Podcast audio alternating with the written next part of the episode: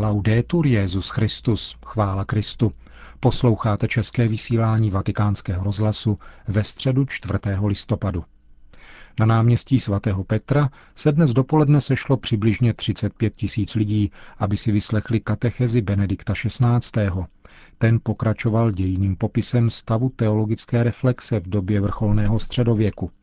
Dnešní katechezi papež věnoval popisu kontroverze mezi dvěma teologickými proudy ve 12. století. E Drazí bratři a sestry, le caratteristiche principali della teologia monastica poslední katechezi jsem prezentoval hlavní charakteristiky mnižské teologie a scholastické teologie 12. století. Mohli bychom je nazývat také teologie srdce a teologie rozumu. Mezi představiteli obou proudů se rozvinula obsáhlá a občas vzrušená diskuze, kterou symbolicky představuje kontroverze mezi svatým Bernardem z Clairvaux a Abelardem. Pro pochopení této konfrontace mezi dvěma velkými mistry je dobré připomenout, že teologie je hledáním racionálního porozumění vírou chápaných tajemství křesťanského zjevení, nakolik je to možné. Fides querens intellectum, řečeno tradiční definicí, víra hledá srozumitelnost, souhrnou a účinnou. Zatímco svatý Bernard, typický představitel mnižské teologie, klade důraz na první část definice, na fides, víru, Abelard, který je scholastikem, zdůrazňuje druhou část, intelektum, uchopení rozumem. Podle Bernarda je samotná víra obdařena vnitřní jistotou, založenou na svědectví písma a učení církevních otců. Víra je navíc posilována svědectvím svatých a inspirací Ducha Svatého v duších jednotlivých věřících. V případě pochybností a dvojznačností je víra chráněna a osvěcována výkonem církevního učitelského úřadu. Bernard tedy stěží nalézá zhodu s Abelardem a všeobecně s těmi, kteří podrobovali pravdy víry kritickému zkoumání rozumu. Zkoumání, které podle jeho mínění obnášelo vážné nebezpečí, totiž intelektualismus, relativizaci pravdy, spochybnění samotných pravd víry. Bernard v takovémto přístupu spatřoval smělost vystupňovanou až k bezohlednosti, tedy plod píchy lidské inteligence, která se chce zmocnit tajemství Boha. V jednom svém dopise to se smutkem líčí následujícími slovy. Lidský důvtip pátrá po tom, co jej přesahuje. Násilím vniká do božího světa. Falšuje spíše, než vysvětluje tajemství víry. To, co je uzavřené a zapečetěné, neotvírá, nýbrž vykořeňuje. A to, co zhledává pro sebe neprostupným, pokládá za nic a odmítá tomu věřit. Teologie má podle Bernarda jediný účel šířit živou a niternou zkušenost Boha. Teologie je tedy pomocí k tomu, aby byl stále více a lépe milován pán, jak praví titul jedno jeho traktátu De diligendo Deo o povinnosti milovat Boha. Na této cestě existují různé stupně, které Bernard zevrubně popisuje, až k onomu vrcholu, kdy je duše věřícího opojena vírem lásky. Lidská duše může již na zemi dosáhnout tohoto mystického sjednocení s božským slovem.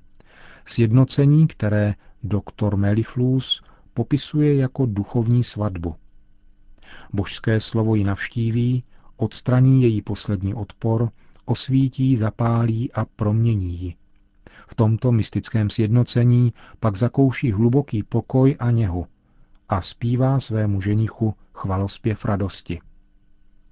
Jak jsem již poznamenal v katechezi věnované životu a učení svatého Bernarda, teologie se podle něho může sytit jedině kontemplativní modlitbou, jinými slovy afektivním sjednocením srdce a mysli s Bohem.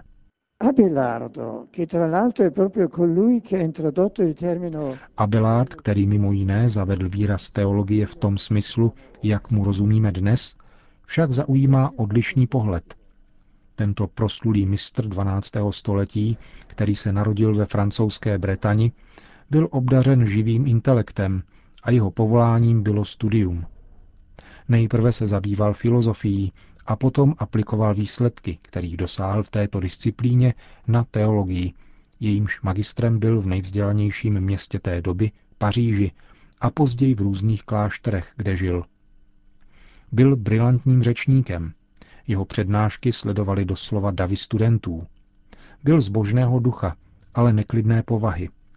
Jeho život byl bohatý na dramatické události. Stavěl se proti svým učitelům, měl dítě s jednou učenou a inteligentní ženou, Heloízou. Často se pouštěl do polemik se svými kolegy teology, byl postižen církevními tresty, ale zemřel v plném společenství s církví, jejíž autoritě se v duchu víry podřídil. Právě svatý Bernard přispěl k odsouzení několika Abelardových nauk na provinční synodě v Sens roku 1140 a podnítil také zásah papeže Inocence II. Opat z Clairvaux, jak jsme řekli, se stavěl proti příliš intelektualistické metodě Abelarda, který v jeho očích redukoval víru na pouhé mínění, oproštěné od zjevené pravdy.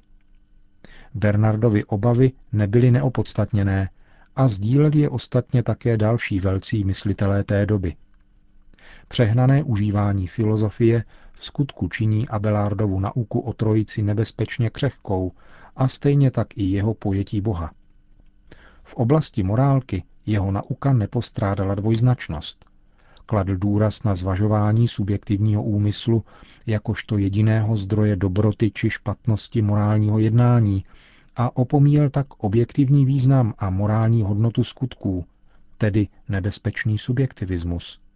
Toto, jak víme, je velmi aktuální aspekt naší doby, v níž je kultura často poznamenávána rostoucí tendencí etického relativismu. Pouze já rozhoduje o tom, co je pro mne v této chvíli dobré. Netřeba však opomíjet také velké zásluhy Abelarda, který měl mnoho žáků a rozhodně přispěl k vývoji scholastické teologie, jež nalezla svůj zralejší a plodnější výraz v následujícím století. Netřeba podceňovat ani některé jeho intuice, týkající se například tvrzení, že nekřesťanské náboženské tradice jsou už jakousi přípravou na přijetí Krista, božského slova. E che cosa possiamo imparare noi oggi dal confronto, dai toni spesso accesi tra Bernardo e Abelardo? Co se dnes můžeme naučit z konfrontace, vedené často vzrušenými tóny, mezi Bernardem a Abelardem a vůbec mezi teologií mnižskou a scholastickou? Myslím, že nám ukazuje především užitečnost a nezbytnost zdravé teologické diskuse v církvi, zejména pokud diskutované otázky nejsou definované učitelským úřadem církve, který nicméně zůstává nevyhnutelným opěrným bodem. Svatý Bernard, ale také samotný Abelard vždycky bez váhání uznávali jeho autoritu. Odsouzení, které postihlo Abelarda, nám navíc připomíná, že na teologickém poli musí existovat rovnováha mezi tím, co bychom mohli nazvat architektonickými principy, které nám dává zjevení a které proto mají vždycky primární důležitost, a těmi interpretačními, které podává filozofie, tedy rozum, a které mají významnou, ale jenom instrumentální funkci.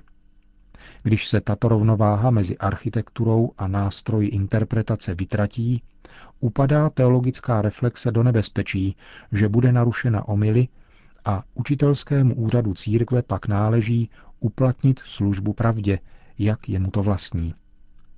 Je třeba také zdůraznit, že mezi motivacemi, které vedly Bernarda, aby se postavil proti Abelardovi a podnítil zásah církevního učitelského úřadu, byla také péče o to, aby byli uchráněni prostí a obyčejní věřící, kterých je třeba se zastat, když existuje nebezpečí, že budou zmateni nebo přivedeni na cestí příliš osobními míněními a bezohlednými teologickými argumentacemi, jimiž by se mohla dostat do úzkých jejich víra. Ricordare infine che il confronto teologico tra Bernardo e si con una piena riconciliazione tra i due. Chtěl bych nakonec zmínit, že teologická konfrontace mezi Bernardem a Abelardem se skončila smířením mezi oběma. Díky zprostředkování jedním společným přítelem, opatem z Kliny, Petrem Stihodným, o kterém jsem mluvil v jedné z předešlých katechezí. Abelard projevil pokoru uznáním svých omylů a Bernard prokázal velkou zhovývavost. U obou převážilo to, co by mělo opravdu všem ležet na srdci, když vzniká nějaká teologická kontroverze, totiž ochrana víry církve a vítězství pravdy v lásce. Kéž se s tímto přístupem také dnes v církvi diskutuje, aby bylo vždycky cílem hledání pravdy. La ricerca della verità. Grazie.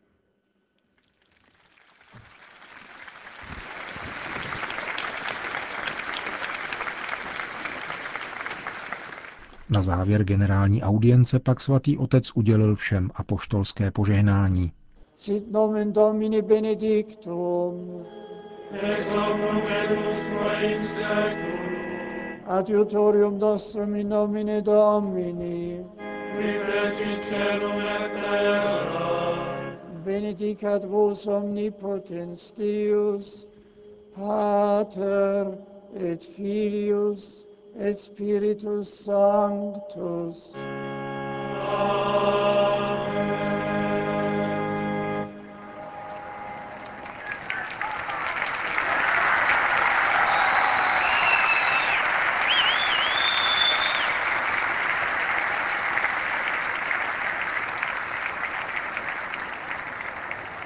Další zprávy.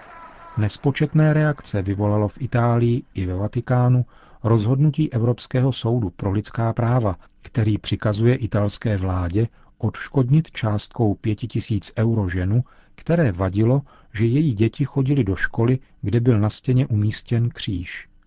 V Itálii totiž existuje předpis ministerstva školství, že ve školních třídách má být na stěně umístěn kříž.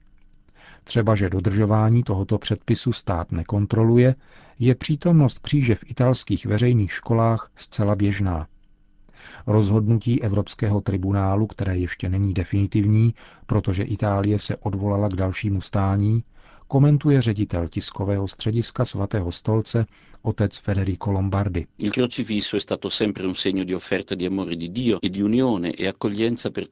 Krucifix vždycky byl pro celé lidstvo znamením nabídky boží lásky, jednoty a přijetí. Je politování hodné, že je považován za znamení, které dělí, vylučuje nebo omezuje svobodu. Tím není a není tím ani v běžném cítění lidí. Je opravdu napováženou chtít vytlačit z výchovného prostředí základní znamení důležitosti náboženských hodnot v dějinách a kultuře Itálie. Náboženství přispívá ceným vkladem k formaci a mravnímu růstu lidí a je podstatnou složkou naší civilizace. Je milné a krátkozraké chtít je vytlačit z reality výchovného prostředí. Kromě toho je zarážející, že Evropský tribunál tak hrubě zasahuje do oblasti, jež je tak hluboce spojena s historickou, kulturní a duchovní identitou italského lidu. Touto cestou nebude více milována a sdílena evropská idea, kterou jsme my, italští katolíci, silně podporovali od jejího počátku. Zdá se, že tak má být zneuznána role křesťanství při formaci evropské identity. Tato role však byla a zůstává podstatnou che invece è stato e rimane essenziale. Říká otec Lombardy na okraj nepochopitelného rozsudku Evropského soudu pro lidská práva ve Štrasburku.